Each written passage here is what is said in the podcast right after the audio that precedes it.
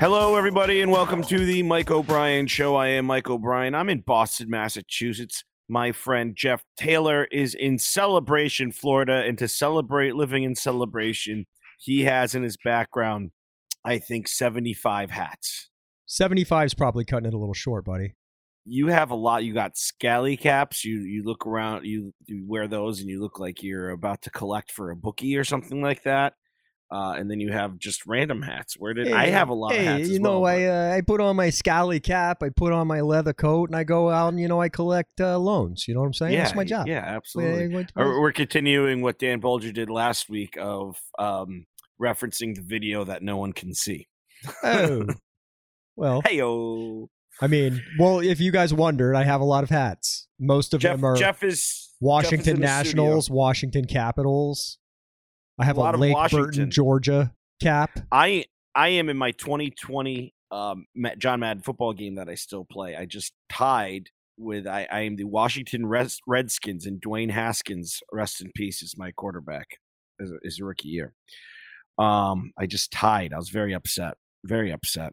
I, I haven't really had a lot to to do, as you guys can can see. I'm uh, I don't really have much to talk about because I didn't really do a lot last week. I was sick.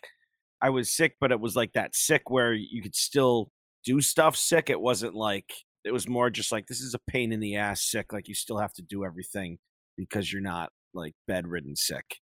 But well, I caught it. I've been sick for the last couple of days. I don't know if you can hear it in my voice or not, but uh, I was hacking up lungers. I had congestion all through my eyes and my nose and my ears. Uh, my ears was the bothersome thing because I like to ears hear screw things. You up. Yeah, I like to hear things, and I also like to not spin. I got vertigo a couple of times because I was so clogged up. I did the thing where you squeeze your nose. I don't think you should do that. Push the that air out. That it messes ma- you up even more. It gave me vertigo a couple of times. Yeah. I didn't it, learn it, my lesson. When, when people say, like, oh, squeeze your nose and blow and your ears will pop, it makes it even more bubbly. It's for when more... you're scuba diving. It's not for when you're I don't sick. Know. That's crazy. It, it, um, it does release the pressure when you're scuba diving, but that's unnatural pressure. The the pressure when you're sick, I think, is more natural pressure. I think everyone I know in the past month uh, has have had has had COVID, and uh, there's just like no mention of it in the news. But I also don't watch the news anymore. I get my news from my Instagram models, so I don't really know if they are reporting it. Well, but I'll yeah, tell you this much: when they make the past, when. Like, month, When they make a flu in a in a Chinese uh, laboratory that's hey, hey, funded hey, Asian, by Asian. by it was China funded oh. by uh, Boston, Massachusetts uh, lab that had eighty percent kill rate with their COVID. I mean, everybody's going to get it, dude. We're just lucky that eighty percent of people didn't die. Um, the views expressed by Jeff Taylor do not necessarily. I'm just kidding. You know where I live. Is uh, right next to Long Wharf, the Marriott Long Wharf, where it supposedly kicked off in America because there was this big. Is that where the laboratory is? Well, I mean, it's in Cambridge or something. There's yeah. some, yeah. But uh, and then every someone had it there, and then everyone had it. A guy I worked with at the jail, uh, Joe. Joe was like, he had a number. He was like patient number because he was working security at that conference, and he was like patient number one thirteen of COVID in America. Wow. I might have even been single. He might Did have been. Did they give you like a bib like it. you wear when you're running uh, marathons? Yeah, I don't know. At a one thirteen on. Yeah, he was. Yeah, he was. He was like, and he was. They, yeah, they, they. Uh, he had to keep giving blood or something like that. I, I haven't talked to him in a while. I'll have to go. Talk I hope to him. They used his blood to to uh, make my monoclonal antibodies that I took when I hopefully got COVID. They worked. That dude had some strong monoclonal antibodies. I never, Mike is sipping I never took uh, anything. Mike is sipping a tall boy Bud Light in a can while we're doing this. That's show. My monoclonal antibodies. Yeah. Yeah. My it's Bud Lights. I walked around classy. all day today. I dropped my golf balls that I always, I always play with golf balls as I'm doing this. He does. I walked around twenty thousand eighteen steps today. I walked all over. Oh, wait. I'm sorry. one hundred thirty-nine. twenty thousand one hundred thirty-nine steps I had today. That's Very good. proud of myself. My body is just like. I, I've been talking about this now. I'm forty-one years old, and I'm slowly like, you don't think you're old. You never think you're old, young people who are listening to this, uh, and our, our friends in Taiwan. Um, let's get those numbers up in, in Taiwan, so it would be the number one uh, sports radio show in Taiwan. But um, just I, I walked all over. I met my lady friend at the Prudential where she works, and I just sat down. And you know, Jeff, you're ninety-seven years old. When I just turned like, ninety-eight, but thanks. When you just, sorry, you don't look a day over one hundred two. Um, but when you walk all over the place and then you just like sit down and then you're like, well, this is where I am now. Like my whole body was just like seized up and my knees killed and I was just, my whole body's sore now. Well, you need I'm better old. shoes, buddy. If you get some orthopedics, that won't happen. I wear orthopedic hey, I, shoes. I got my old man New Balances. I'm good. Actually, no, t- today I was wearing my, uh, I forgot what they are, A six or something like that. I got, I got old man walking shoes. I got wide flat feet. And so that just destroys me. Yeah. The, uh, I wear New Balance sneakers to avoid a narrow path. Ah, there you go. New Balance, the the headquarters in uh, Boston, Massachusetts. Nobody actually cares. Lots of lots of sneakers. Reebok, Puma. It doesn't matter. Well, okay, fine. I'm just trying to give you some Boston facts about this wonderful city that I live in. That uh, I love walking around. Like you have a wonderful neighborhood, Jeff. You, Jeff's neighborhood in Celebration, Florida, looks like it's like the neighborhood from Desperate Housewives. Like it's yeah, just but it's so... one hundred seventy-five thousand degrees outside every day, so you don't necessarily walk around. They people were walking around lately though, because I think it was colder in Celebration than it was in Boston this the last couple of days. Oh, was it? But it was you in the fifties. Like I've walked around your neighborhood. You feel like you're walking. You know, when you walk in Boston, you just like are. It's just your walk. You don't even like. I didn't even realize I walked twenty thousand steps until I looked at my phone today, and I was just really proud of myself. I'm very proud of you too, Mike. You should do that every day and you'll be a healthy young boy.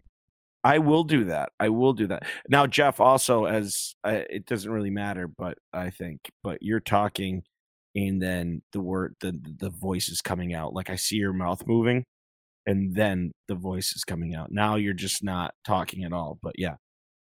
Well, it doesn't really matter. Nobody's watching the video. They're listening to the show. So we can still hear your voice, so everything's fine. Okay, that's fine. Yeah. All right. Just we can edit it. Uh, you know, I say lots of dumb stuff, and we have to edit it out sometimes. But that's neither here nor there. Jeff, what have you? What have you been up to the past week? I've been sick. I've been walking. I've been really uh, boring. What, well, what since I since I have a newfound appreciation of baseball, although my team was eliminated a long, long time ago, I've been watching a lot of baseball, which there has been a lot of baseball. The schedule is absolutely insane. Wait, wait, wait. What's your team? The Philadelphia A's? Yes, the Philadelphia A's. Because they, they, they're not a team. They're eliminated. No, it's hilarious what you said. The Montreal Expos? That's exactly who it is. It's the Montreal Expos oh, became the, the Washington Nationals. Yes. Who yeah, I think, uh, no, they haven't. The the Red Sox won it the next year, didn't they? They won the next year, yeah. Yeah, so I was going to say, they've, they've won a World Series since the Red Sox, but that's not true. Mm. Yankees, it's true. Um, yeah, I've been watching a lot of baseball, watching hockey. Hockey's back. Uh, if you hear clapping and celebrating in the background, that's my wife watching the Capitals right now. Who which, are they playing tonight? The Ottawa Senators, which uh, Ottawa beat the Bruins seven to five. As I was walking around, the Bruins are playing tonight. I almost went. Tickets are really cheap tonight. They're playing the Anaheim Mighty Ducks, and um, everyone. I was surprised for for Bruins games. It you don't really see people. Bruins are the most diehard fans of all the Boston fans. I think hockey fans are mentally ill. It's the I best think. sport. It is the best sport, but they're like, so you care about it the most. Compares to my sport, yeah. They're like, why are we talking about the Super Bowl? The Bruins are playing the Islanders tonight. You know, like they're that type of fan. That's like the only thing they watch. But there were just Bruins uh, jerseys everywhere today, and I'm like, it's a Thursday, and they're playing Anaheim. And I have a Bruins like, jersey. You know that, right? You've seen me in my Bruins know. jersey. Who is it? Bobby Orr. Bobby Orr, kid? Of course. You got a Bobby Orr I got to tie up uh, the uh, vintage authentic oh, sweater. Dude, yeah. Yes. Did you when you when you're in town for the N B A Finals working, did you um get your picture taken in front of the Bobby Orr statue? Negative. Negative. That's negative. negative. No. So yeah, there's a lot of Bruins fans. And um, I don't know, hockey, as you said, it's the best sport to watch, but I just can't I of the four sports, it's to I it's the one I have to be like, I have a, a life and I can't stop my life to watch this because I do that for the Celtics and the Patriots and not the Red Sox so much anymore. But yeah, so you so like teams that are good. I like I'm the Bruins are good, but I grew up a Whalers fan. I grew up a Whalers fan because I'm I'm from Northampton out in Western Mass, which is like forty minutes outside of Hartford. And I grew up a Whalers fan, and they moved, and then I was just like, F hockey. I don't, you know, I, I don't root for the Bruins. I don't not root for the Bruins. I don't hate the Bruins. I like the Bruins. I live in their neighborhood. They are all, I, Pastrnak goes to the Golden Goose all the time. I see him all the time. I saw Pastrnak yesterday at the Golden Goose. Went for work for Boston Duck Tours. I dress like an idiot. I wear, I have a character. And we all have characters, Boston Duck Tours. Mine, I've been to three hundred fifty-nine colleges and never obtained a single college credit. So I was wearing a Washington uh, Huskies hooded purple sweatshirt with a Bo Jackson Auburn orange jersey over it with um, with Michigan State pajama pants with the Spartans all over it, big Spartans. And I saw Pastrnak, I was like, hey, man, what's going on? And he just looked at me and goes, it just like the look on his face was sheer, like, what the F is going on here? he, he, thought, was like, he thought that he, he missed like, your short bus. Yeah, yeah, yeah. It was just, but I also, I just like act like I'm a normal dude. Like, I'm not like walking around like I'm dressed like an uh, an idiot here, you know? I'm just like, hey, man, what's going on? He's like, yeah. And he just walked away. Well, like, I mean, if he was walking up. around in full regalia, he'd look ridiculous too. It's your uniform. It, I, yeah, if he was walking around. You should around change out of it when you leave work, just like he does. Scott Zolak talks about on um, on the air all the time about how when he played for the Patriots, there was some guy who was a special teams guy that he would go to the mall and wear his Patriots game jersey as he walked around the mall, and everyone would make fun of him. And he goes, well, how would they know that I'm on the Patriots? Well, the, the, the little running back that you had for a couple of years there, uh, they did a segment on the news where he was in some sports store selling. Oh, Danny sport, Woodhead. Yeah. And, and nobody yeah. knew who he was. I drove Danny Woodhead when one of my forty-seven jobs I've had in my life. One day, one of these podcasts, we'll just talk about my jobs because it's amazing all the jobs I've had. Um, but I was a, I was a livery driver. It was one of my favorite jobs. I loved the job. And I drove Danny Woodhead around. He was doing an autograph signing. You just said he was livery. Really cool. Livery, a livery. Service. Is that it's what livery. That is? Yeah, L I V E R Y. What is, I mean, that, I pronounce words wrong all the time. Is that limousines? Yeah, town cars, limousines, vans, everything. That's called livery? A chauffeur, a chauffeur, you work for a livery service. Did not know that. You know, you learn something new every day. Look at the plates. Whenever you go, when next time you go to the airport or something, look at the the the black town cars. It's, it has a livery plate. You need a special plate, and it says livery on it. Yeah, but so it's does the truck that brings service. Me chickens.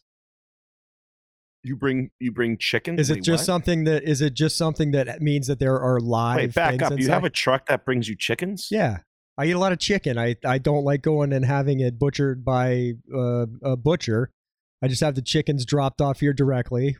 I hack their heads off in my backyard, and then I freeze them in a big freezer with the heads hacked off.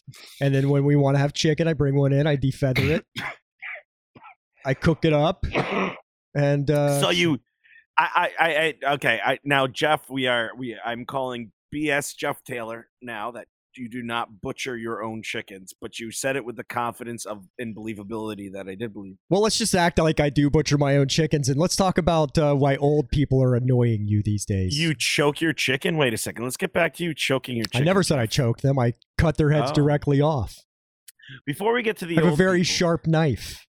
Before we get to the old people, As, as saying about choking chickens. I, I Do you I actually know on, how you kill a chicken? Um, no. How you, you grab it by the head and you like wring it. You wring its neck. You like switch, like spin its body around while you're holding the head. Oh, really? And, yeah, and that kills well, the what chicken. If you ju- if, and then if you chop the head off, then it runs around like a chicken with. They do it off, either right? way. The, if you if you wring its neck, they will still run around with it like dangling off to the side.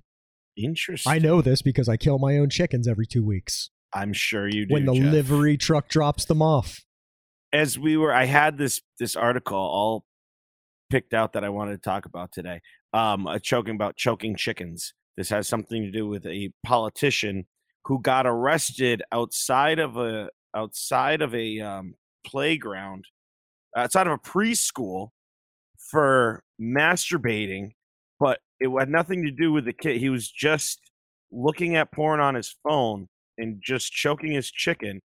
And when the police officer, um, I'm, I'm Googling it now, arrested for masturbating. And when the police officer knocked on his. Um, it sounds like you know the story already. Just tell the story. I do. When the, when the when the when the uh, I'm just trying to get the facts right. When the when the officer knocked on his window, he looked up with his putt in his hand and said, "Oh, I messed up." And the guy was like, yeah, yeah, you did. And they said in the report, the guy wrote in the police report that the guy was watching interracial porn, which is like, why did we have to get specific about what the guy was watching on his phone? And how did you, were you like, hey, man, what do you watch? Like, what? No, the cop probably stood there for like thirty seconds watching the guy going, how was he watching him? So let me ask you this question. You can't enter a school zone with a weapon. You yep. can't enter a school zone with drugs or alcohol. No. So I'm assuming that it is, there probably is something in the books on the law that masturbating in a school zone is a crime, and it probably, crime. It's like a hate crime. It, of, uh, it probably carries a felony charge.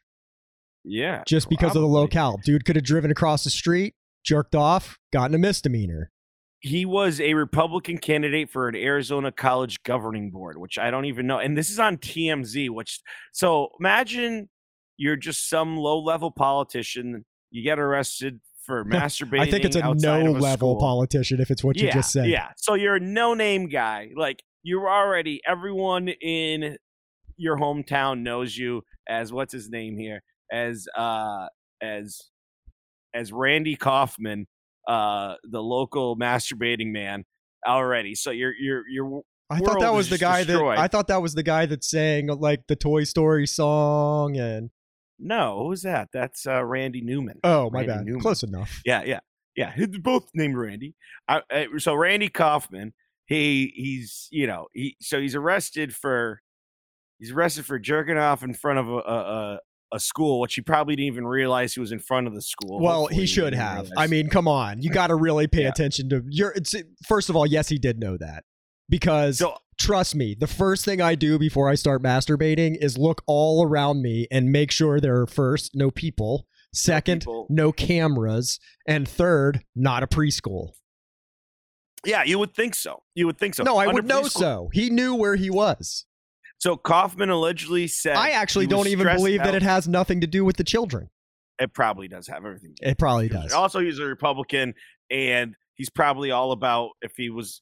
But so anyways, it, it's all over the national news. First of all, before I get into like what he said and just how uh, the rant I want to go off on. This. Listen, there's no uh, one party that has the majority of the pedophiles in it, dude. You're so local. You're so local politician, nothing. And then you're on T M Z and in Rolling Stone. I just Googled it. It's in every national outlet. Could you imagine waking up and being like, well, this is going to finally blow over. And then like three days later, you're on T M Z and you're like, oh, Jesus Christ.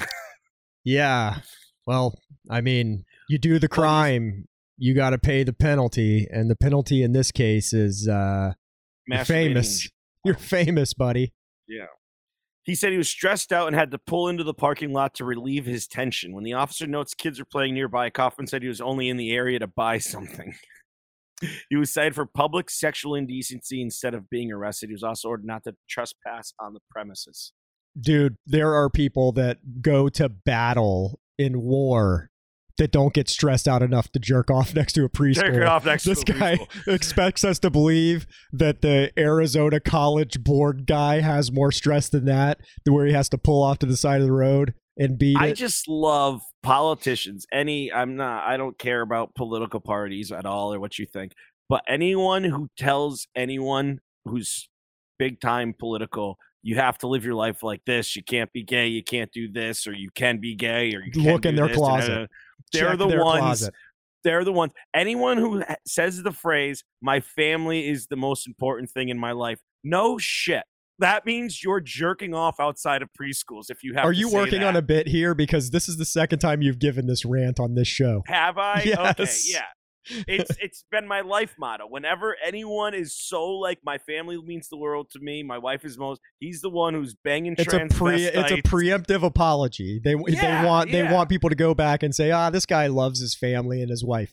They're literally setting you up to give them a modicum of of uh, uh, empathy when they yeah. finally get busted for whatever it is they're doing on I the weekend. Just had a lack, and I love my family. I just had a lapse in judgment when I was in the men's room bathroom at the airport, and I asked the guy in the stall next to me to come in and give me a give me a blowjob. Like, what the hell?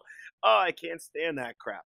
Can't stand that crap. No, it's uh, it's insane. I really uh, it, to get into politics, I feel like you mostly have to be broken. You're insane. You're, you're insane. If you're you broken in one way or another. You're either you have so much stuff in your closet that you've put yourself in a position where you no longer have any shame, or you go in thinking you're going to change the world and then you get humbled and it drives you nuts. Yeah. And no one's going to change the world, because once you get into a position where you think you can, there's fifty, one hundred people, uh, you know, against you, and you're unable to, because even if, if you're only. president of the United States, you can't do anything. You literally can't do you anything. You ever heard of the deep state, do. Mike? No, I don't know anything about the deep state. I don't know anything about anything anymore. Yeah. I don't watch, after COVID and Trump, I don't even watch the news anymore. I can't anymore. Well, let's listen, I'll give you a hint. Uh, go on. Uh, oh man, I can't remember what it's called. I think it's gone anyway. The place where everybody was, it was like Reddit, but uh, oh, go on four chan. And in the search, four chan, four chan, yeah. in, in the search, search QAnon. That's Q A N O N, yeah. And search, and it'll have all the answers for you. I'm Everything sure on there is absolutely a fact. The funny thing is that I don't know. I've seen the documentary. I've seen all of the stuff, but I want to say that the they probably have the same success rate as Nostradamus. Of of what? QAnon? Of being right. Because uh, I think that I think that the, I don't know for sure. I didn't follow it, but I'm pretty sure. Like I'm pretty sure that they were right about a few things, just like Nostradamus. I mean, Nostradamus wrote like a thick book full of predictions, and yeah. something like he he people are like, well, he predicted Kennedy and he predicted Hitler. And it's like some leader will go crazy and slaughter the Jews. Uh, yeah. I mean, if he read the Bible, he knew that already happened and was likely to happen again. That's not well, predicting Hitler. Happens again. Yeah. Yeah. Interesting. So what else other than other than your dude, you um, keep amazing... asking me what's going on with me. I'm going to go into my topics. I tried to bring you in yeah. on yours. Have you decided you don't want to talk about the old people bothering you, or do you want to oh, wait until the next segment? About, yeah, I don't know. We could talk about the old people, but yeah, old pipe, old people bother me at the Duck Tours. It's I love old people. I love people. I love my job. But I we have cruise ships, and it's all old people on the cruise ships. And old people, Jeff, you you're in Florida. You deal with old people all the time. They just I don't know what age do we switch where we just think these things are just funny, and they're just not funny at all.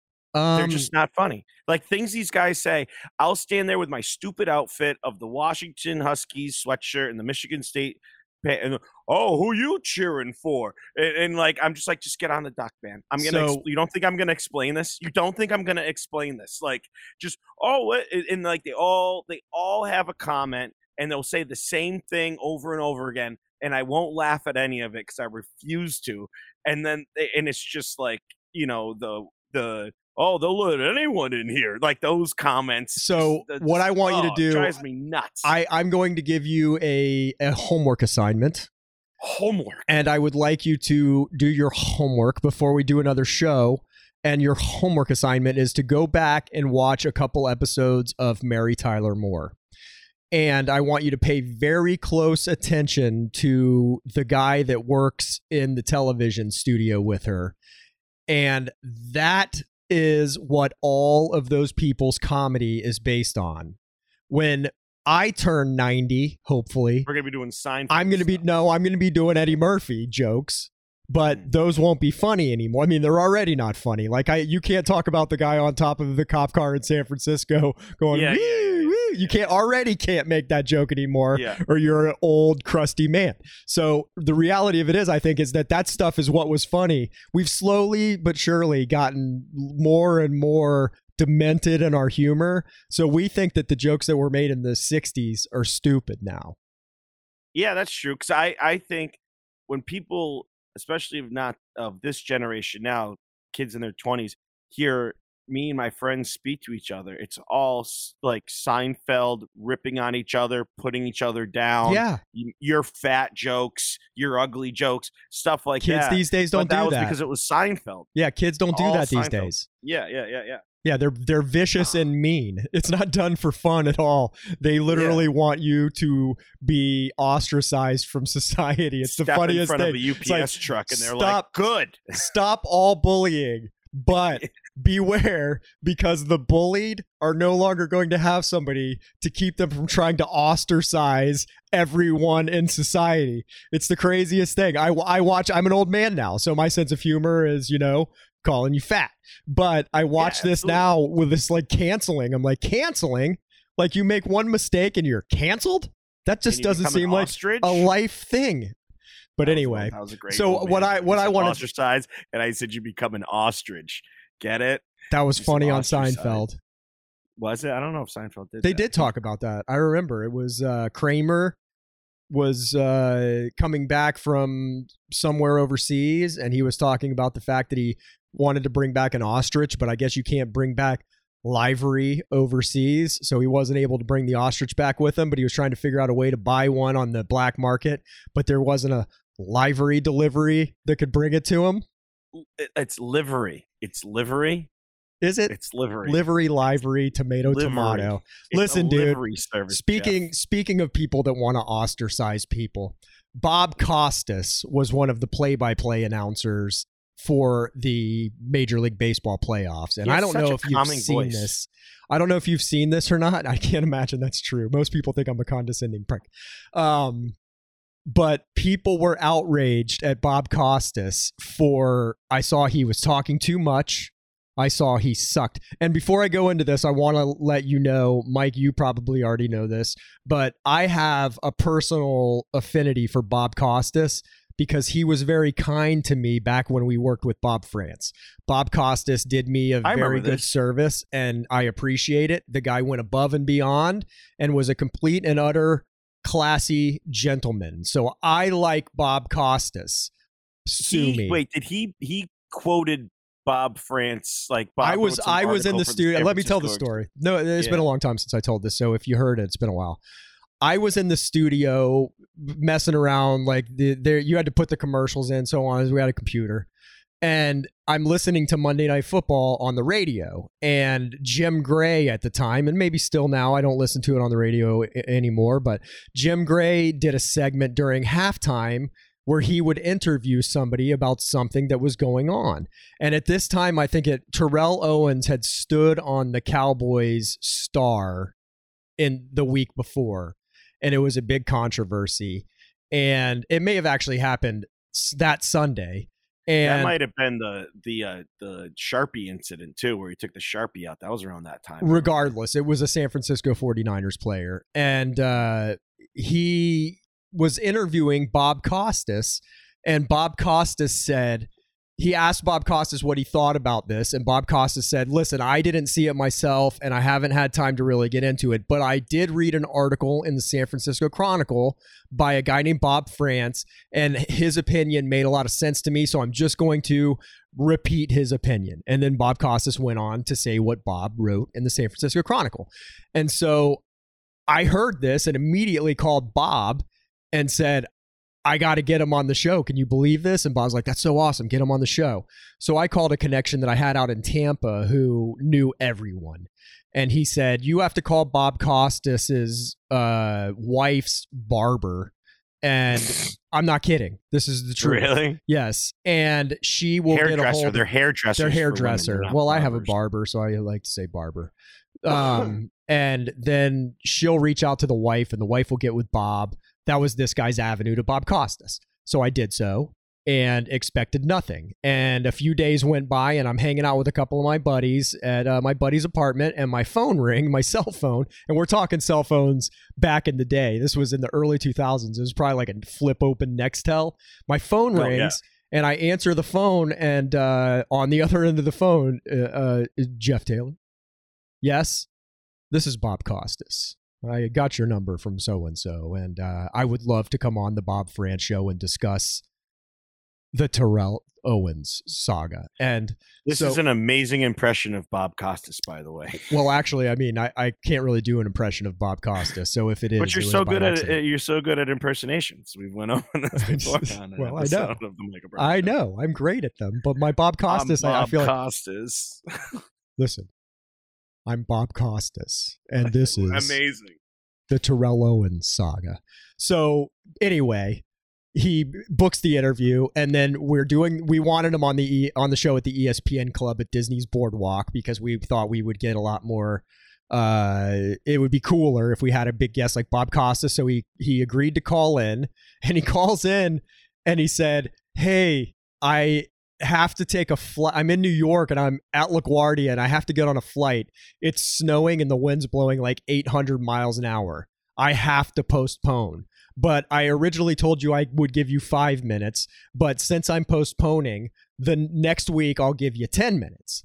And so we obviously agreed. We didn't want the guy to freeze to death. He was already standing outside of LaGuardia calling us to let us know that he couldn't do the interview. And yeah. so he comes on the next week and he gives us ten minutes, and it was a great interview. But anyway, because of that, I have an affinity for Bob Costas.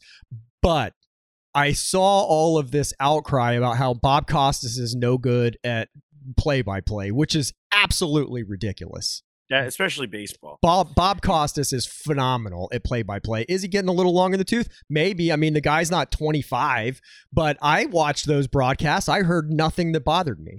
People were saying... I was listening to the game, and you just... I was never... I'm also not listening, listening. It's just kind of on. Like I said, he has a calming voice. That's all you I look for in announcers is, what is your voice like? And and then if I'm actually listening to you, do you sound like uh I can't think of the, the play-by-play guy on E S P N uh with Doris Burke. Play-by-play guy's awful. I hate him because when I listen to him, he I I, I don't like his voice, and then when he speaks, I, I I he's just an idiot. But Bob Bob Costas, yeah, calming voice. He's the, fine. He's a professional, and he's very yeah. good at his job. I think the problem with him is he's an old white man, and the the Twitter army has turned on him. And they're literally mad that some young person, uh, probably uh, of uh, not uh, not Bob Costas, isn't doing that job, and they tore into him. So I'm here to defend Bob. I want to tell everyone out there, Bob Costas is good at play-by-play. He he can be like uh, who's the guy that did New Year's Eve until uh, he Dick uh, Dick Clark Dick Clark. Bob Costas can continue to do play-by-play until he sounds like Dick Clark on his last New Year's Eve party, and I will be perfect, perfectly satisfied because that guy has gone in and done the work and earned his position to do baseball play-by-play. And Jeff Taylor, the leader of the Bob Costas army. I well, if there is one, I'm joining, and I hope that he makes me a general.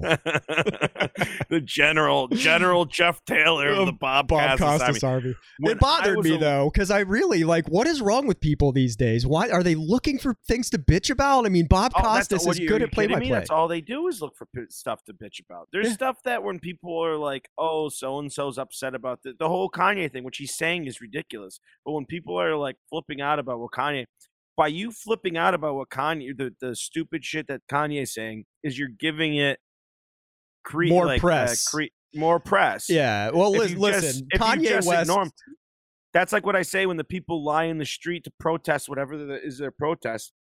I say let them lay in the street and let them lay there as long as they want. But when they get up and leave, you record it, and that's what you put on the news. Is when they get up and they're like, "All right, we're done here," and that's what you that's what you put on. Con- Kanye West, Kanye West is like a ceiling fan. It just goes and goes and goes and goes and goes and goes and goes. The guy's been going and going and going and going forever, and then it starts making a, like a little little squeak, like. Every once in a while, and you're like, man, that's annoying. And then after a while, it's like, and you're like, oh my god, that's that sounds terrible. Kanye West has been talking for too long. People have been telling him he's great for too long, and now he is it. saying things that are absolutely ridiculous. The guy's a very smart guy. I've listened to him. Uh, yeah, I've listened no. to him talk before, and he makes awesome points, and he's got some great stances. He's got some ridiculous stances. But when you start spouting black Israelite and anti-Semitic stuff, you gotta know. That's like jerking off next to a preschool. It's just yes. not gonna go over well. You gotta know you're jerking off next to a preschool. Yes. Absolutely. Kanye, way to bring it, it all around, Jeff. Unbelievable. Speaking of people that getting canceled on the internet, did you see the Tom Brady thing? Yeah, but and when he's the minute I read that quote, I saw it right when he said you were it. Like, like, oh, that trouble. One's not going to hold he, up. That's he, not. He good. Messed up. You he looked up at the cop up, and said, Tom. "Tom messed up." Tom Brady, for those who know, he's talking about his life and how his family life and and how when he uh, plays football, he says it's like getting deployed. It's like leaving for deployment that he just leaves his family. It's like, no, you don't, Tom. You go back to your multi-million dollar mansion where your kid. Who lives in New York? One of your kids who lives in New York gets a private jet flown down whenever they need, whenever you need to see him, or you get a private jet to go up and see him. And uh, no, you're not in freaking uh, uh, Syria uh, doing whatever God horrific things that you have to do to stay alive. Uh, you're playing football. You're not getting deployed. I understand. That's one of those things. I understand, I understand what he was what saying. saying. Yes, I understand what he's saying. That when you're playing football like that, at that level, you're just gone. And you have to, Dad, I need help with my homework. It's like, cool, I'm doing homework because I'm playing the freaking Saints this week, and I need to figure out what their zone defense looks like. So I have to watch this thing on my computer for fourteen hours today because that's what I'm doing today. So why don't you go and learn your times tables and ask Giselle? All right, let me jump back into my Bob Costas for a minute. Oh, back to Bob. Yeah, the, it's a, it's the lieutenant. One, now count. he's he hey, went from a shut general... up and let me do my Bob Costas. One two count. Taylor steps up to the mound. He delivers a curveball. Let me defend Tom Brady, and yeah. in a way that is unexpected. No, leaving to go play a sport that's fun that you refuse to leave. Even though your time is nearing the end and you say you're not going to retire, he's already playing way past the age, I think, of any quarterback since leather helmets has ever played. And uh, he doesn't understand how the little people think anymore. I mean, the guy is a multimillionaire. He's married to arguably the most beautiful woman in the world. He seems to have Not a really anymore. good... He, he still is. He seems to have a really good family life with his children, and everything just seems to be coming up basis for Tom Brady. So he doesn't understand what how people are going to react to a comment like that, because he's right. He is literally packing up, and he's leaving his family.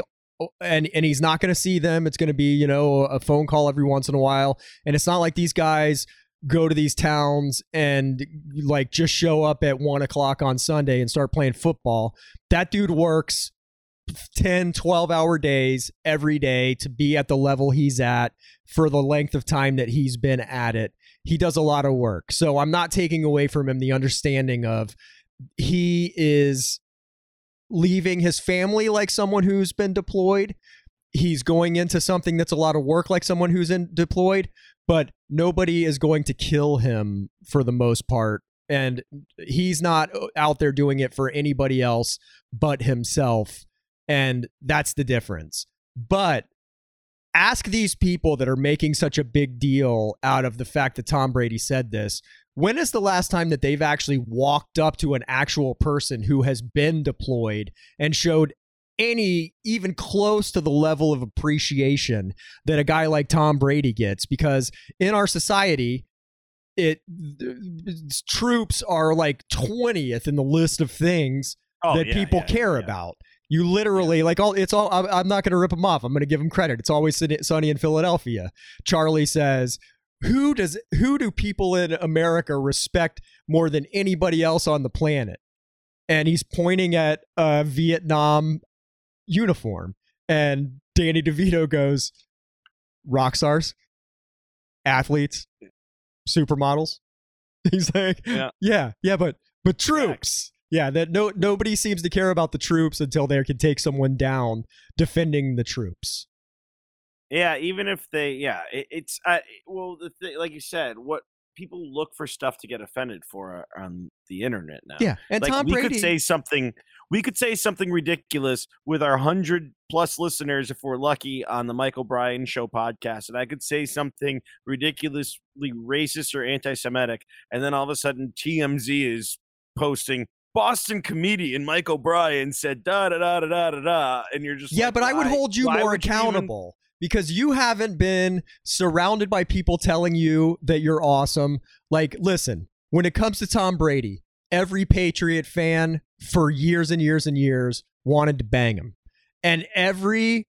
Still do. Uh, yeah. And every fan of every other team hated him, but secretly wanted to bang him. He's like the yeah. most uh, popular guy. Even the people that hate him are deep down inside you hate like, him and, they, but if they he was love on him. Your team you would love him they love yeah. him even no. not on their team. I mean the guy yeah. he's beautiful, he's seems to have very few skeletons in his closet, he's got a hot wife, he wins championships, he went into a team that really was was a bottom feeder for a lot of years and made that a dynasty. I mean the guy walks on. He. I'm not going to say that. I'm not going to get blasphemous. I've been bad enough. Yeah. Then you. Then all of a sudden, now Jeff Taylor. Call Je- Jeff Taylor compares Tom Brady to Jesus Christ. Jesus Christ. If John Lennon can say it, Jeff Taylor can say it. All right. That's well, what we need anyway. to start doing. See, I'm trying to get big name guests so that are just. It's funny because when I worked for sports radio, you just find numbers, and if you get a hold of the person, they just say yes. Now I'm sending out D Ms to these big name people trying to get them on, and no one's responding.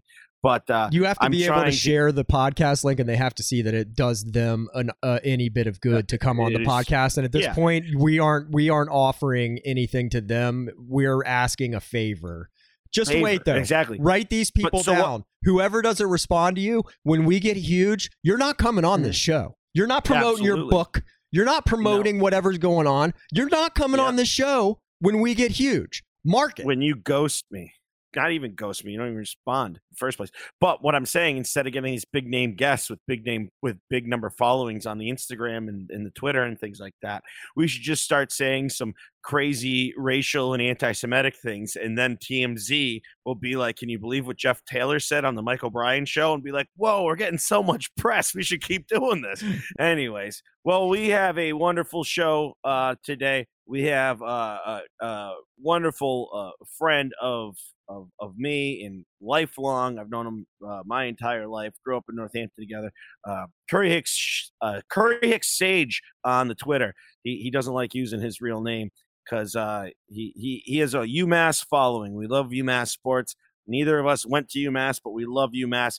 He has a huge following, and I want to talk to him about UMass, the new head coach for the basketball team, the football program, the hockey team, everything that's going on, but also these little, what we're kind of talking about, these little Twitter worlds of these uh, niche sports uh, teams and things like that. He has a, a really big and, and uh, loyal following from UMass Twitter, and a lot of other colleges and a lot of other weird teams do as well too. And I'd love to talk to him about how that kind of took off. So we're going to have a wonderful show. Like I said, Curry Sage on the Twitter will be on uh, when we come back. And uh, thank you for listening. Like, subscribe, tell your friends. We need more people so we can get bigger name uh, people on the show. Uh, that would be wonderful. Maybe Bob Costas could come on sometime, and then uh, Jeff could do his Bob Costas impression for him. Stepping up to the plate, Mike O'Brien. That was so, that was so Bob Costas, I could tell. All right, guys, we'll be right back. I'm Bob Costas. And we are back on the Mike O'Brien Show with our guest this evening, Curry Hicks Sage. Go on Twitter, follow him at Curry Hicks Sage. He's a, a, a, a loyal following of UMass fans. And uh, I've known him uh, our whole lives. I basically... Our whole lives. I've known you since you're like five or six at the Y M C A, I would say, with, yeah. uh, with Coach, Dennis Jackson. Coach Jackson's camp, you and your brother called me Little Guy. Little Guy. That, that stuck for, I was the youngest kid in the camp. You yeah. were probably like twelve. I was probably like six. And then when I was like in seventh grade or whatever, and you guys were seniors, you would just still call me Little Guy. And it just sort the of. Fiker Fanatics. You're, you're an honorary member of the Fiker Honorary Fanatics. member. I was not. Mike, I don't know if you've talked about that. Mike had the student fan group. He also did. I haven't, have not. You did the, um, Piker was the old gym. It was an absolute dump. So we both the- went to Northampton High School in Northampton, Mass. And the and it was the end of my senior year was the last year of the high school before they redid it. And the gym held, how many people do you think that gym held?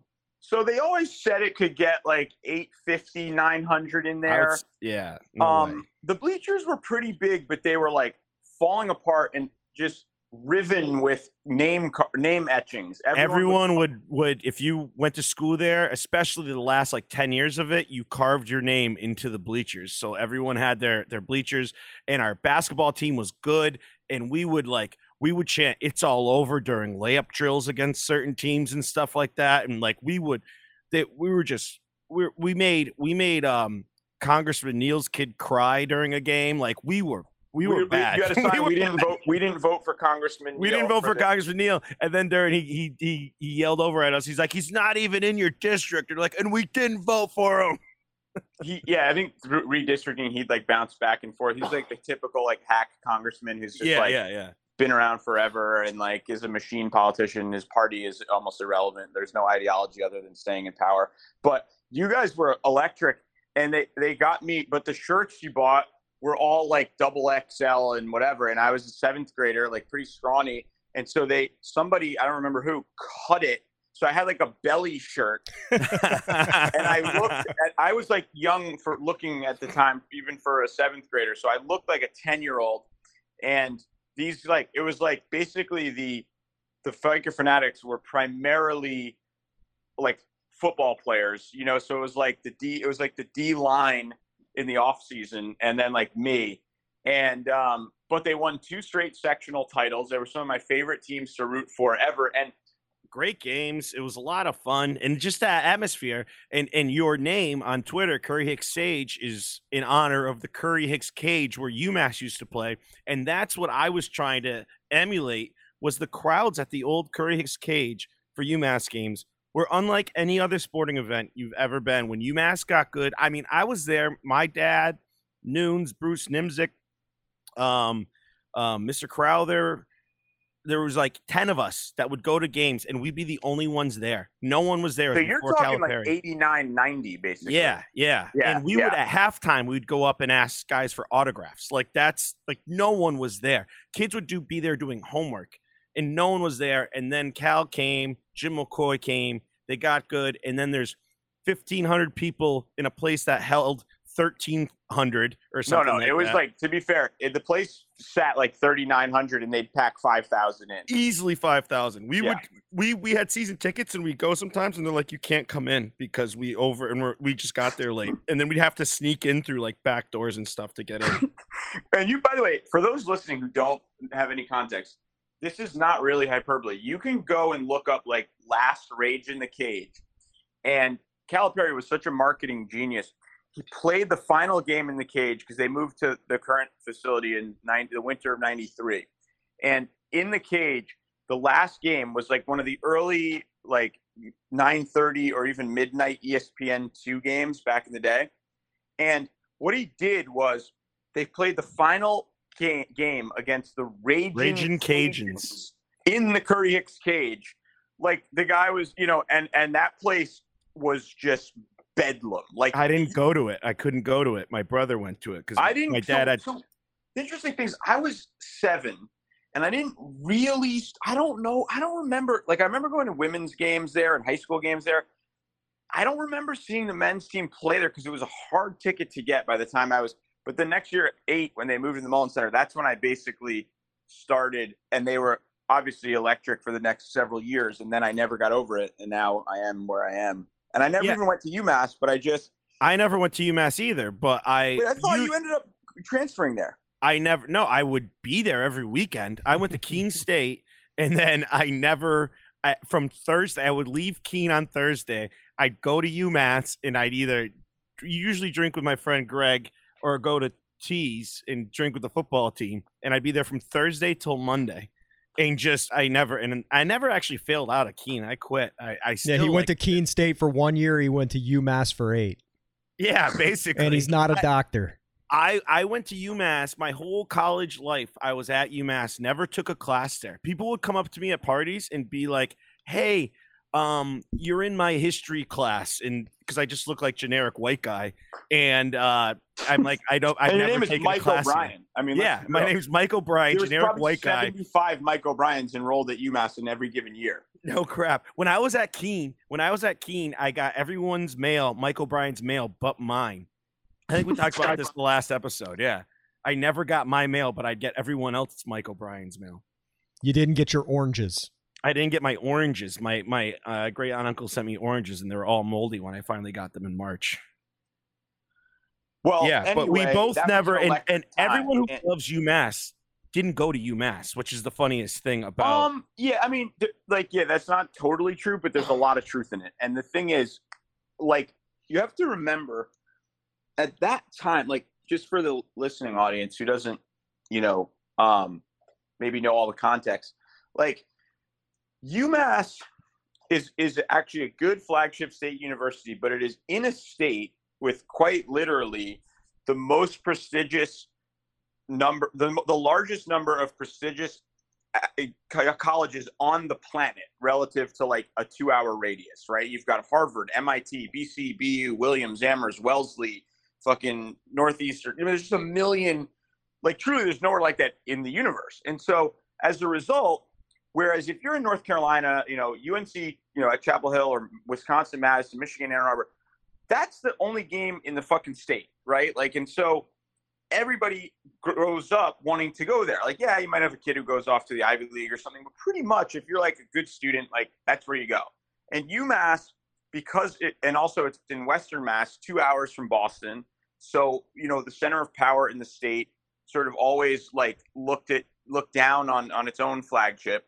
That's changed, for what it's worth, a tremendous amount the last fifteen years, really since the recession of like oh eight, I think now, and they built a big honors college and whatever. Now it's a lot more prestigious and frankly, probably less fun, but we don't need to get into that. um, but as a result, the peep, the kids, even though I didn't go there and I spent all, so much time there in high school and growing, growing up that I just wanted to get out, out of there and go to school. Um, I won't actually say because people, I don't want people to figure out too much about me, but uh, I went to school in the Midwest. Actually, I went to school smaller school in the Northeast, and I transferred to a medium-sized school in the Midwest. But the point is, like, for Western Mass kids, you know, you got to remember, like, this is nine the mid nineties.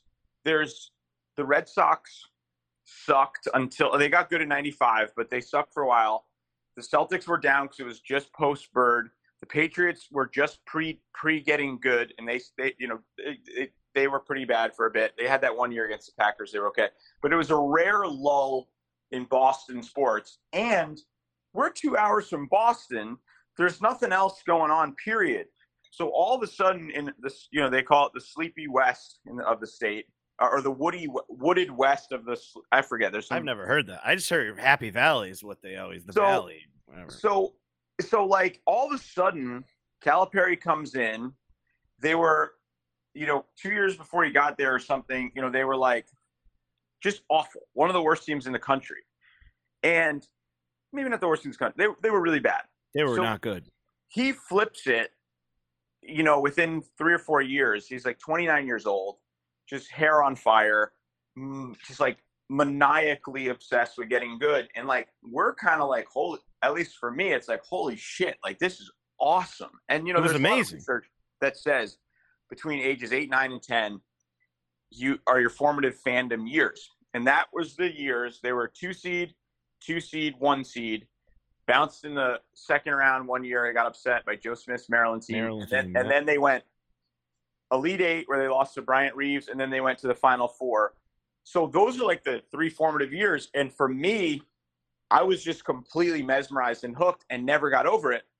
Years later, I'm like on my regular Twitter account, tweeting about the fucking Duquesne game and two teams that are like fourteen and sixteen battling it out for the nine seed in the A ten tournament or whatever. And my friends are finally like, yo, dude, I, you're flooding my timeline with the most just asinine information. Who care less. Like, why don't you just start like a separate account for this? So I was like, okay. So I start Curry Hicks Sage. And over the last seven, eight years, it's just kind of taken off.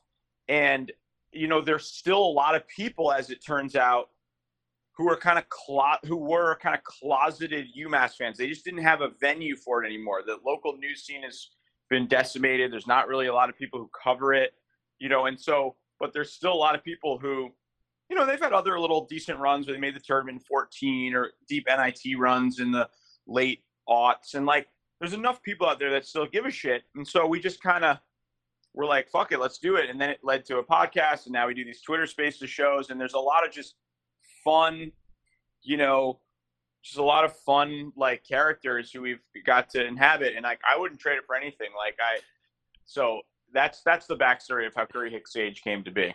It's um, it's amazing too, when I follow you and I'll go on your spaces, which I didn't even know was a thing until you. It's so funny now, these things, these spaces. I remember listening once, and like some kid from India was listening, and it was just like he was trolling us or whatever. But it was just like, how did this? How did you find this? You know. But at the same time, weird things pop up on my Twitter. Jeff, do you know about Twitter Spaces? No, I'm old. I don't use Twitter. Oh, that's right. Jeff doesn't use Twitter. Good for you. Good yeah, for good you. for you. So the Twitter yeah, Spaces is basically like you can just start a live podcast, and it's like you can, when you're a big name guy, like I, I'll listen. I was listening to Dan Greenberg's um, uh, after the Celtics game. You treat it like it's a real radio station where you request to talk, and then he'll be like, "All right, Jeff Taylor," and then he pots you up, and then you start talking with the guy. It's like your own radio show. And when you're huge, you get like five hundred to a thousand people. I mean, uh, uh, Sage here will get what, how many? I mean, you, I've seen you so, with like almost two hundred people. So like we, the like on a normal random ass night, cause I never schedule them. I ne- once in a while I will, but mostly it's just like, oh, I feel I'm walking home from work and I got like, I want to take a walk. It's like two miles. And I'm just like, I'll just fire one up right now. Those will get, you know, one hundred forty people throughout the course of the night. You get like fifty, sixty, eighty at a time. But when we were doing, when I realized the, I guess like the power of the medium was we were doing, basically I got, I went sociopathic on, and insane around the UMass coaching search. So I was basically just like, fuck it. We've got this UMass Twitter thing. We can make a lot of noise. We can basically create the perception that we're a far bigger force than we are.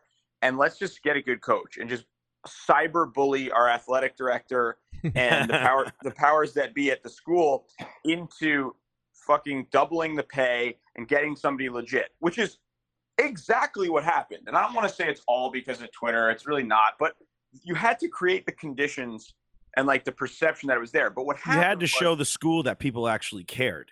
Correct. And what happened was, more interestingly even than the the UMass fans, was that, you know, there's very few opportunities for UMass to be like sort of like a extended topic of conversation in the sports world. But coaching searches are weird. I'm obsessed with them. I don't even watch that much sports anymore. I'm busy and shit. But there's something about a search to me that just combines everything I enjoy. It's like politics, you know, fucking power. It's like, it's backstabbing, it's palace intrigue, it's fucking, you know, ambition unbridled. It's it's just all of it. It's dramatic. It's like, and there's a there's a pace to it. There's a timeline to it. So long story short, we basically become and, and remember, like, as much as everybody's like, oh, there's so much money in college sports and blah, blah, blah. The truth is there's maybe a hundred jobs in America that pay more than a million bucks. And in a given year, what? fifteen might open. So all of a sudden, and, and like how many fucking dudes want to make a million bucks coaching basketball, you know, like every one of them. So yep. All of a sudden, if you want to get your message out and you want to sort of be in the conversation, you know, you kind of have to go where the, where the people who are talking about it go. So I quickly realized, and like, I knew a lot of people from the basketball world through the show and other things, but very quickly realized, like, oh shit, like all of a sudden, like I'm not even going to tell you the names of people who were DMing me or like at, or calling me or like, and often it was, you know, agents and, you know, A Ds and, and various people in the industry. So what happened was through that, a lot of ind- college basketball, when it comes right down to it, is a very insular, small business. And I didn't, I don't give a fuck. Like, I don't want to be in that universe. So I can just be honest. And none of these people can because they're in the profession. So the amount of information I was getting about the landscape was just insane. Like everybody, it's the most gossipy industry on planet Earth, because it's just a, everybody's trying to get a small number of jobs on a small number of staffs. And it, and so as a result, during the search, you go on any given night and it'd be like, you just look at who's on it. And it's like, you know, the assistant coach at this school, the best the director of ops at this school. And so the whole, not the whole, but it, we'd get five hundred, six hundred people on some of these shows. And many of them, I would say the majority of them, were not UMass fans. And then other people just like the coaching search drama from like random schools.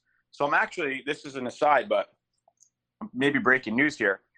I've been in contact with a couple people about possibly doing another show or some project about this, about another search next March that will not be UMass related, but just, I just fucking loved the process of like search politics. Yeah, and it's, it's fascinating when, you, it's, when it's amazing. It's so incredible. And I, and I frankly will be able to share, I think, even more, because with UMass, there's a lot of people I want to maintain ties with. And now I've gotten to know Frank Martin, who we ultimately hired. And like, there is some, like, I can't just shit post and shit talk. So, um, and I actually think like the more obscure the school, the more interesting the search in some ways, because if you do Syracuse or some shit, like, they got thirty guys who cover that team and know that, you know, know it inside out.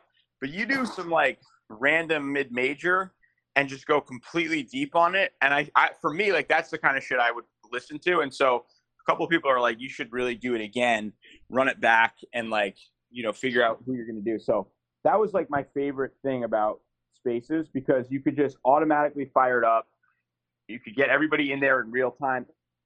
Search is so condensed that we were doing this like in real time one night as like rumors were breaking about candidates. And so I'd be like hitting people on text sources and be like, okay, like I'm hearing blank. I'm nope. This is not true. This is, this is bullshit. Like, you know, and it was, it was super, super interesting. And like, not gonna lie, just like the dopamine hit of that kind of like fast paced, like real time craziness. You, you see, I always kind of made fun of like the scoop guys, like the Woj's, and it's like, well, what's the difference? You got, you get it two minutes later.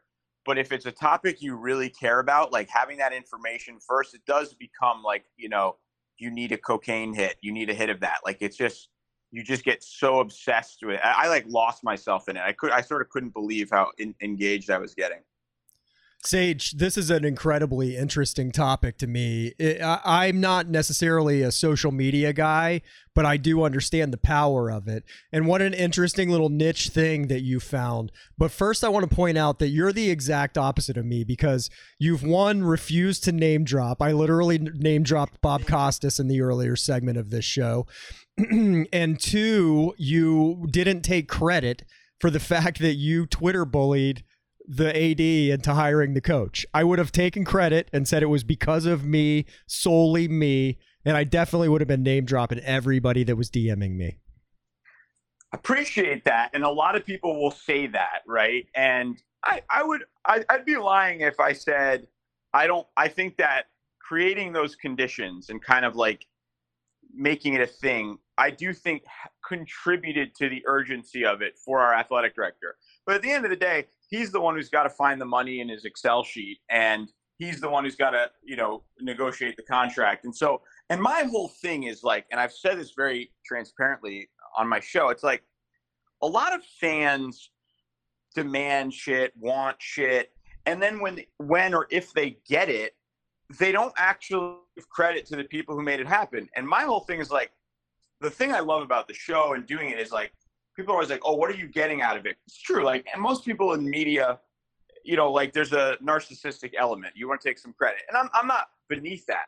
But the reason I like this show and I like this process is that for me, like Frank Martin hit me up recently because we sold out a section at a game at Harvard, a tiny gym, a lot like the Cage, which we love. And we I, I worked a thing where we got a few hundred tickets of the like twelve hundred seats in the place on a pre-sale, and we sold it out. And he hit me up and he was like, he's a great guy. He's like, so appreciate that. Like, is there anything I can do to you know, help? Can, can we do T-shirts? Should we do a meetup before the game? Blah, blah, blah. And I straight up just told him, I was like, uh, just a W. And and the, the thing is, like, Buddy Garrity from um, Friday Night Lights, he had that great line where he did, I forget what he had done, but he, he sort of got in trouble because his fandom took him too far. And he just turned to Eric and he was like, he was like, Coach, I'm sorry. I just, he's like, he's like, you can't fake boosterism. It comes from the heart. And when you're animated just by like making a thing you've liked since you were a kid good again, there's a way in which you can operate kind of purely, and in no other realm of my life, be it work, marriage, parenting, fucking working out, anything I do, like, it's not pure. I mean, you got to make compromises. You got to figure shit out. Like, everything is like a little bit fraught because you got to pay the bills, right? You live in, you know, like, and so with this, when you're, when you're just going to try to make a relatively obscure college basketball team be good again, you can operate with like a clarity of purpose and vision. As much as that corny as that sounds, like, I realize I'm not like winning a Nobel Peace Prize over it, but you can operate with a clarity of vision where like, there's nothing UMass can, like, you know, at this point, they're like, I pissed the A D off. It was the whole thing, whatever. But they, there's nothing they can give me materially other than wins, right? Yeah, yeah. No, like, one hundred percent. They can't buy me off. They can't, they can't give me access. I don't give a fuck. I live, I live three hours from the campus anyway. I get season tickets. I go to like three games a year at home, you know, like, just win.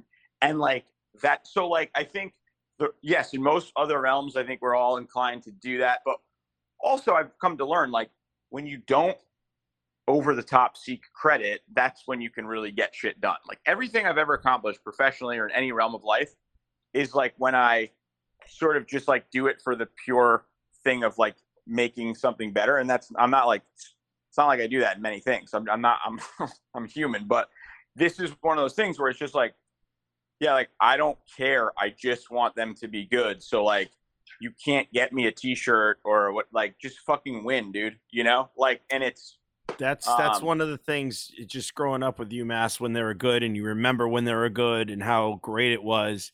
I, I always tell people when they're like, oh, what team do you want to, if you could pick one team to win it all, what would be? UMass basketball. one hundred, like, I, I, I, unless somehow if UMass football won the national championship, I would be, because to me that's even more. Yeah, that's even it more would crazy. Never happen.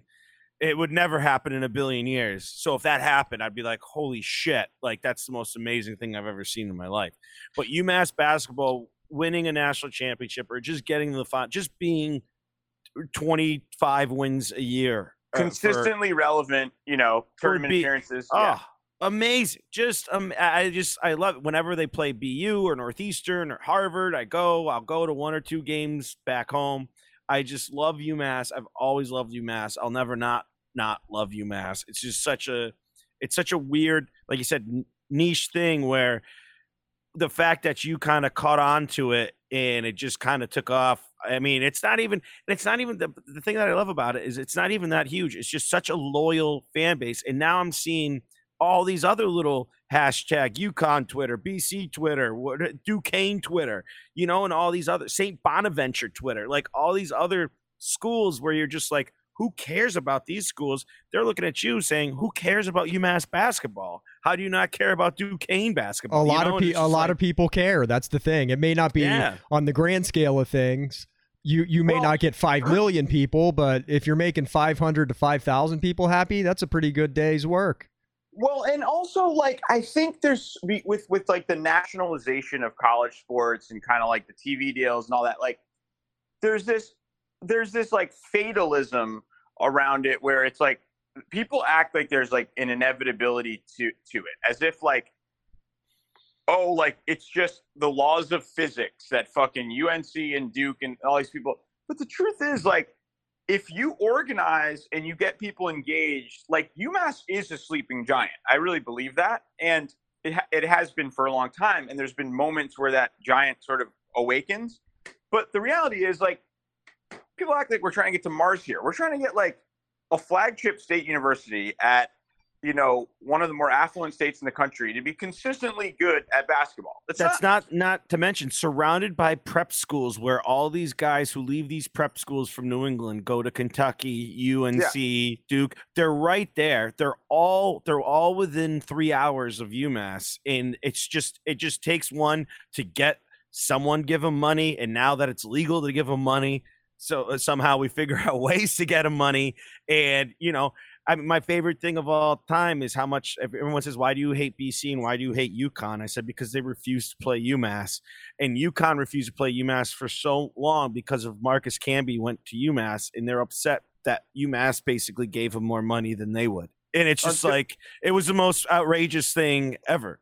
But, but like beyond, beyond like the outrages of the past, the thing that has like, I've come to realize as I've gotten a little older is like a lot of the reason why UMass hasn't been good and, and other places is because of like a learned helplessness from those who do care, where they're just like, so, you know, they'll just be like, well, the state doesn't fund us. The, the, and there's a lot of like, like just kind of like, you know, and every fan base has their thing where it's like, they, they've sort of just accepted their fate as if it's like, you know, an inevitability. And my thing is, and we started doing this, like literally we started doing this on Twitter.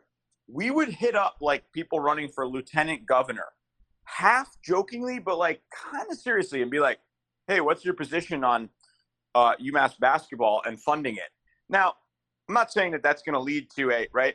But the point is like, a lot of times people think that these things like a lieutenant governor candidate are like presidential candidates. No, they're not. They're people with basically the same number of followers I have, who are desperately looking for any sort of engagement to appease voters so they can like, right? And so you say that, but didn't Maura Healey just go to UMass women's basketball practice? And like we were, Charlie Baker, the governor, showed up after after they hired Frank Martin.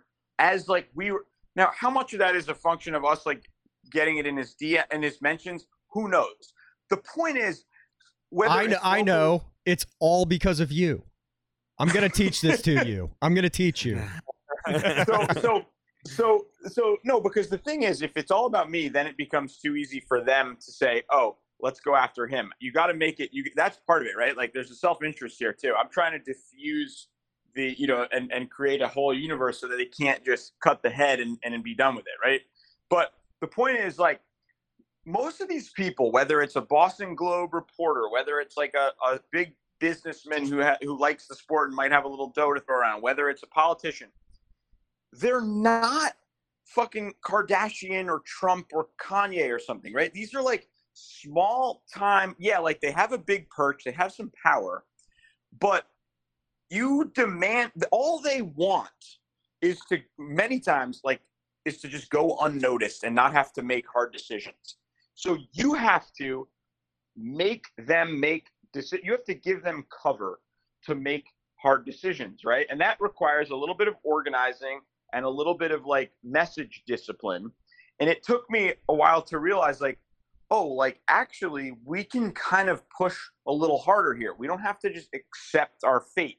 Now it's still an uphill battle because culturally in New England, I think there is, you know, it's a pro-centric region, right? But even that, where people just say, oh, it could UMass could never be good. It's a pro-centric region. It's pro Those things just become hardwired, and people don't even think about like it's like, okay, yeah, it is prime, you know, historically, yes, but guess what? UConn's been great, UMass's been great, B C's been. If you get it going, Providence made the Sweet sixteen. Like, you just gotta fucking continue to make it a thing, and then what you gotta do is just, and I, I'm a big believer in this. Is like, I used to be like a little ironic about it. I'd be like, I'm a huge UMass fan, like you know, sort of. Haha, like, isn't that weird? Like, look at me. Then you get to a certain age, you got kids, you got busy life, and you got only so much time. And you're like, well, here I am spending it on this niche college basketball team. I might as well go all in here, you know? And so once you just embed it into the culture a little, and then other people do it, and other, because it becomes normalized. So no longer, you sort of take it a little bit out of the realm of niche, and you kind of make it like something that is a part of the culture. You throw up the the team flag, you put the bumper sticker on your car, you rock the hat when you're traveling in an airport, you just tell people, you share the fucking game recap on Facebook. You do all these little things that just create like a sense of, oh, there's others like us out there, right? And like, we don't have to be in the shadows here. Like, this is a thing we can embrace, we can own and have fun with. And then like what's happened is, because there's a bunch of us who are doing this, and like, there's just funny ass memes and funny, like people are star- we're in a lonely fucking country, especially during the pandemic. Everybody's fucking lonely. And everybody just wants to be able to find people they can connect with around similar weird interests. And, you know, if you do that, you, like all of a sudden you kind of like create your own little language and lingo. And in time, hopefully, you operationalize that. You, you know, we've got guys on UMass Twitter starting N I L collectives, and we've got people like just doing little things that collectively, like the hope is, okay, this will be, you know, a controlled explosion here, and we'll just like start winning basketball games. Like and- in a year, in a year, I'm hoping to get a player from us all collect money, and then there's some going to be some player on UMass who's going to sponsor the Mike O'Brien show, and we give him whatever amount of money is, and how we give it to him is, oh, he's the spokesman for the Mike O'Brien show. And that's uh, we like literally start. I mean, the it, guy who sponsors my podcast launched the, the Mass Collective. I think it's the Massachusetts Collective today. And, he, and, and that's like exactly the business model in time, is like fans giving small donations monthly, and then that money getting used to pay players. But because the rules are such that they have to do it under some official auspices, essentially something exactly like that. Like, I'm, you know, such and such player, and I'm, um, you know, and you're I'm a, I'm a monthly guest on the Mike O'Brien show, and then we give him, like then we give him a thousand bucks, right? Like that's yeah, all yeah. it is. And like now, now that kid stays instead of transferring to Texas Tech.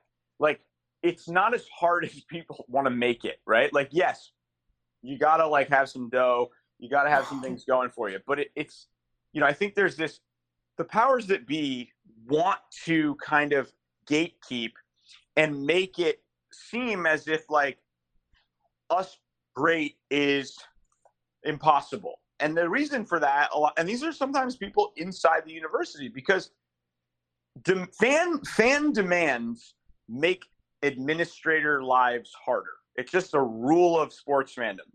If fans want shit and demand shit and are and are and are doing shit to get it, and are really like not just shit posting but kind of productively shit posting, and then it just makes it harder for the A D or the school president or chancellor or whatever to ignore them completely. And so my whole like philosophy around UMass fandom is like, make them notice you, you know? And it's hard because at the end of the day, money talks, and you still need, you know, numbers of people isn't going to be everything. You need to get, I mean, you look at like T. Boone Pickens or whatever at Oklahoma State, and it's like one hundred seventy million dollars donation. Like, it's like, you can't compete with that. But the hope is like sometimes big money follows small money. And I think like in time creating this as a thing. And also I think, look, like to me, I, I don't know, being, being one of, you know, ten thousand rich guys who has season tickets to the Celtics, it's like, okay, you're just another fucking sweater vest, you know, who goes to Celtics games. UMass is like its own thing, and you can sort of like make it your own. And the and the school, you know, to some extent, the people inside the athletic department, and this is true of other A ten programs, like appreciate or at least play into the quirky sensibilities of the fans who are making it a thing. And I think I find like that's fun, that give and take, and like the sort of ability to help shape the narratives around the team. Like, there's just something fun about sort of being, it's big enough that it still feels real, but small enough that you can kind of put your arms around it. And yeah, yeah. One, one thing I love most about it, and just wrapping it up here, um, is how we're, Jeff and I were talking before at, at the opening segment, just about Tom Brady's thing, saying, oh, it's like being deployed. And then Twitter's all offended. Like, are you really offended? You know, like people giving, uh, giving press to what the, the ridiculous shit that Kanye says. Can you believe what Kanye is like? Do you really care what Kanye says about anything? Like, why, why are you giving this? Like, this is just so, it's like, it's positive. It's funny. We're ripping on each other. And no, it's not like people are looking for something to be offended by. They're Mike, just like, Mike, Bob, Bob Costas here. Oh, I yeah, think Bob he's Costas. changed his name to Yee. Yee. Oh, oh, did he? I'm sorry. Is it, Yee. Isn't yeah. it Yay? I don't. I don't know. I don't know. I really want to. Yeah, it's, it's Yeezy. Talking about Kanye. I'm not Bob Costas but, anymore. It's Yeezy, I think, and he shortened it to Yee. I, I don't know though. Yay, Yee. I, I thought, thought it was Yay. Yay, but no. But Mike is right because, like, when you're actually trying, in some way, it's the rare universe in which your shit posting is in service of building something. And yeah, that's a little like Pollyanna-ish, like a little like romanticized version of it. But yeah, like you're actually like have concrete desires and demands about over this. It's not just like, what can I get angry at tonight to get my dopamine yeah. hit? And what did this retweets... guy that I don't even know existed until this popped up on my Twitter feed, and now I have an opinion there's, about it. There's it's a massive, so... there's a massive difference because you're not doing this to make to bring someone down. You're doing this to bring someone, bring something up. And the reality of it is, is if let's say that it got big enough and there was enough push that they got rid of the athletic director, and so basically you were it, you it could be said that it was your fault that that athletic athletic director was let go. Really, it's not. If that guy would have been doing what his job is, he would not have been let go, and you would have been happy. Well, and to be clear, like once he did his job and got us a really good hire, I was the first one on there to be like, thank you, appreciate it. We're so great. Because I think you got to recognize people for taking those risks too, right? And like, you can't just be a dick who like shitposts. It's like, it's just, you know, we actually have an agenda here. And like, obviously most of the agenda is just having fun and riffing and, you know, building, but it's like, yeah, it's, you know, so much of like the algorithm now is like these on these sites is set up in a way where it's just trying to get people to participate in whatever the topic of the moment is so that the, the you know basically it just drives engagement and keeps you occupied, whereas this is like you gotta find it, you know what I mean? Like yeah yeah you if you want to if you want to get involved in UMass basketball fandom, like you don't like like the casual person who sees comes across it, they're like, ah, what opinion am I even supposed to have on this, right? There's no way to fake it, right? And so it's like one of the last universes, I think, on the internet, and I, this is true of many smaller fan communities, where like it's a little bit like early message board culture to some extent, where it's just like hobbyists who are sharing a passion, and it's like your shit posting is in service of making your team better, ideally. Yeah, absolutely. And and I'm looking forward to the season. As much as I don't like Frank Martin, I'm excited about it. I'm excited that uh, it's kind of a name, and hopefully, you know, he uh, he just stops screaming at kids' faces, because that's all I really know of Frank that's Martin. That's what a good coach does. He just screams at people. That's what nonstop. a good coach does. But he does seem it's Florida funny. guy down there. Yeah, yeah. But but it's funny how how you actually are now through this. I'm seeing that he's like A, a real person and not just screaming at people all the time. So it's yeah. like, neat, nice to see that he has a personality and he's funny and he is likable, where I always thought he was unlikable. But well, and he's, he's embracing it a little bit too, because look, he knows. And like, the truth is, the biggest j- goal I think of anyone on a niche fan community is to sort of make themselves irrelevant, right? Because if UMass gets really good, the role of the four hundred people who shitpost all day becomes less of a thing, because there's forty thousand new people who are watching every game.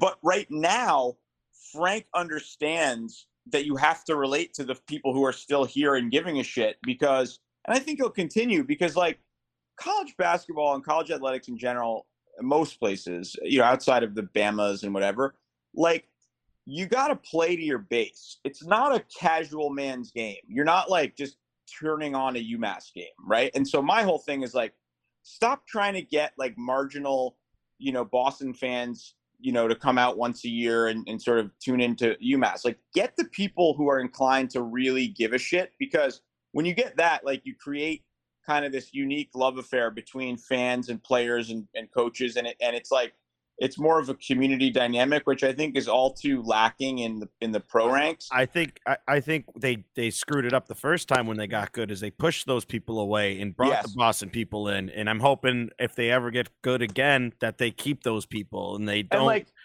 force season ticket holders of twenty-five years to not have season tickets anymore because they some won't. guy from Boston. They'll do them. the same thing again. No, they'll do the same thing because money talks. But here's the thing. getting back to that point, like for season ticket holders to be pushed away, and, and they were like kind of pushed up basically. And like, you know, Western Mass can be a curmudgeonly place where people like don't forget thirty years later. But look, if you, if to get to that point, you have to literally essentially be the number one team in the country for the better part of two full seasons and parts of a third, right? You have to be, and you have to have every Boston team suck. And that was in an era where like you didn't have streaming, right? And so look, like if we got back to that and you had to lose your season tickets for, you know, a couple, like for a year or get pushed up, like, I'm sorry, but I'll fucking take that rather than like, just like, yeah, doing in mediocrity and sitting, you know, in slightly better seats, you know, like, fuck that, like, sorry, but, you know, yeah, but I mean, I'm with you, like, don't drive them away, give them an opportunity to, to like, keep their seats or whatever, but at the same time, like, you know, there is, this is a business, and as much as parts of it are grotesque, I'm willing to make those sacrifices a little bit if it means my team is gonna fucking win, you know what I mean? Like, at the end of the day, I can still talk shit on Twitter if I if my seats are twelve rows rows back, and like I, I would rather that than than sit in a, you know, with twenty-one hundred people in a ninety-five hundred seat arena watching a team limp to another fourteen and sixteen finish, and you know, a, and a, a playing LaSalle on senior day, like fuck that, like yeah. You know. Well, just just win, baby. That's what we want UMass to do. Sadly, the football team is not looking like it will, but uh, hopefully. Um, things turn around for both teams, and I'm I'm really looking forward to this season, and uh, it was really great talking to you, and follow Curry Hicks Sage on uh, Twitter, and, and follow UMass, support UMass. We both love UMass. I'm, I hope Jeff loves UMass too at, by the end of this. I've only Jeff, seen where did, one. You, did you go to school, Jeff? Did you go to school in Florida? I did.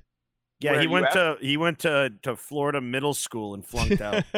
No, I went to a school in Daytona Beach, not a big one. Uh, Emory Riddle? No, no, no. I'm also not a, it's not even there anymore. It was basically a, it was the equivalent of the Connecticut School of Broadcasting. Got it. Got yeah. it. Jeff. And now Jeff just plugs in, um, wires so people in Spain can listen to the World Series. Yeah. And gets paid handsomely for it. It's pretty amazing. I've made up yeah. my own little niche.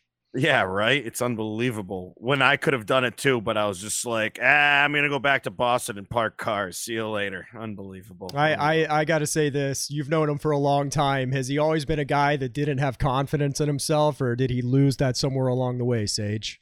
I have false you know, confidence. Mike, for me, is an interesting figure because I was young. Like, most of our relationship, I was like, twelve and he was like eighteen, so I just thought they were all like really cool. I didn't really make any of those distinctions. I would say self-effacing though is probably the default I've noticed. I mean, I tend to do similar. There is a New England way about people where it's like self-deprecating little... we're never what we are. Hey, and all who was stuff. Cooler though, Jack or Mike? A Mike, definitely. Oh, really? That disappoints me. I'm a, I'm a, bit, I'm a Jack fan. I'm a Jack fan. Jack, you know, Jack is another one though, like I would say he's like Mike on steroids in terms of the self-effacing shit. Like, you know, he's always like mocking himself or whatever. And he's kind of funny. He's kind of got good takes, but he'll like purposefully, I sometimes think like on Twitter, sometimes think he'll like purposefully make himself like, I, I masked my insecurities by trying to sound smarter. Um, Mike and Jack, I feel like mask theirs by trying to sound dumber. one hundred percent. Well, it's and, working. And it's like, you got to a little bit fake it because, like, I mean, you know, like, if you fake it and you use, you know, like, sometimes these people think I'm really smart because I have a big vocabulary. Don't confuse the two. I couldn't, like, you know, make a paper airplane. Like, but at the same time, you got to just max out what you got. Like, I could always write and speak very well. And so it's like, I'll fucking max that out because, you know, life is hard enough. So, like, lean into the whatever you have. You Sage, know? Sage, what's your podcast called? The UMass Basketball Podcast. And what's your Twitter handle? Curry, C U R R Y, Hicks, H I C K S, Sage, S A G E. All right, follow follow this guy and uh, get in on that making small donations to pay for UMass to win a national championship. Hell yeah. The reality Hell yeah. of it is that you could pay five dollars and, and make a difference and watch that whole season and enjoy it from a different perspective than, uh, you know, the people that like, root for Ohio State like and stock. Alabama get. Like, I bought that guy. That's amazing. A hundred percent. A hundred percent. Get in on the ground floor. Pick a random team. It's fun. Yeah, it's great. Well, thank you so much, All right, guys. Stage. Thank Appreciate you so it. much, everyone, for listening to the Mike O'Brien Show. Remember to like, subscribe, tell your friends, and uh, we love you all equally. Have a wonderful and glorious day, and ta-ta for now.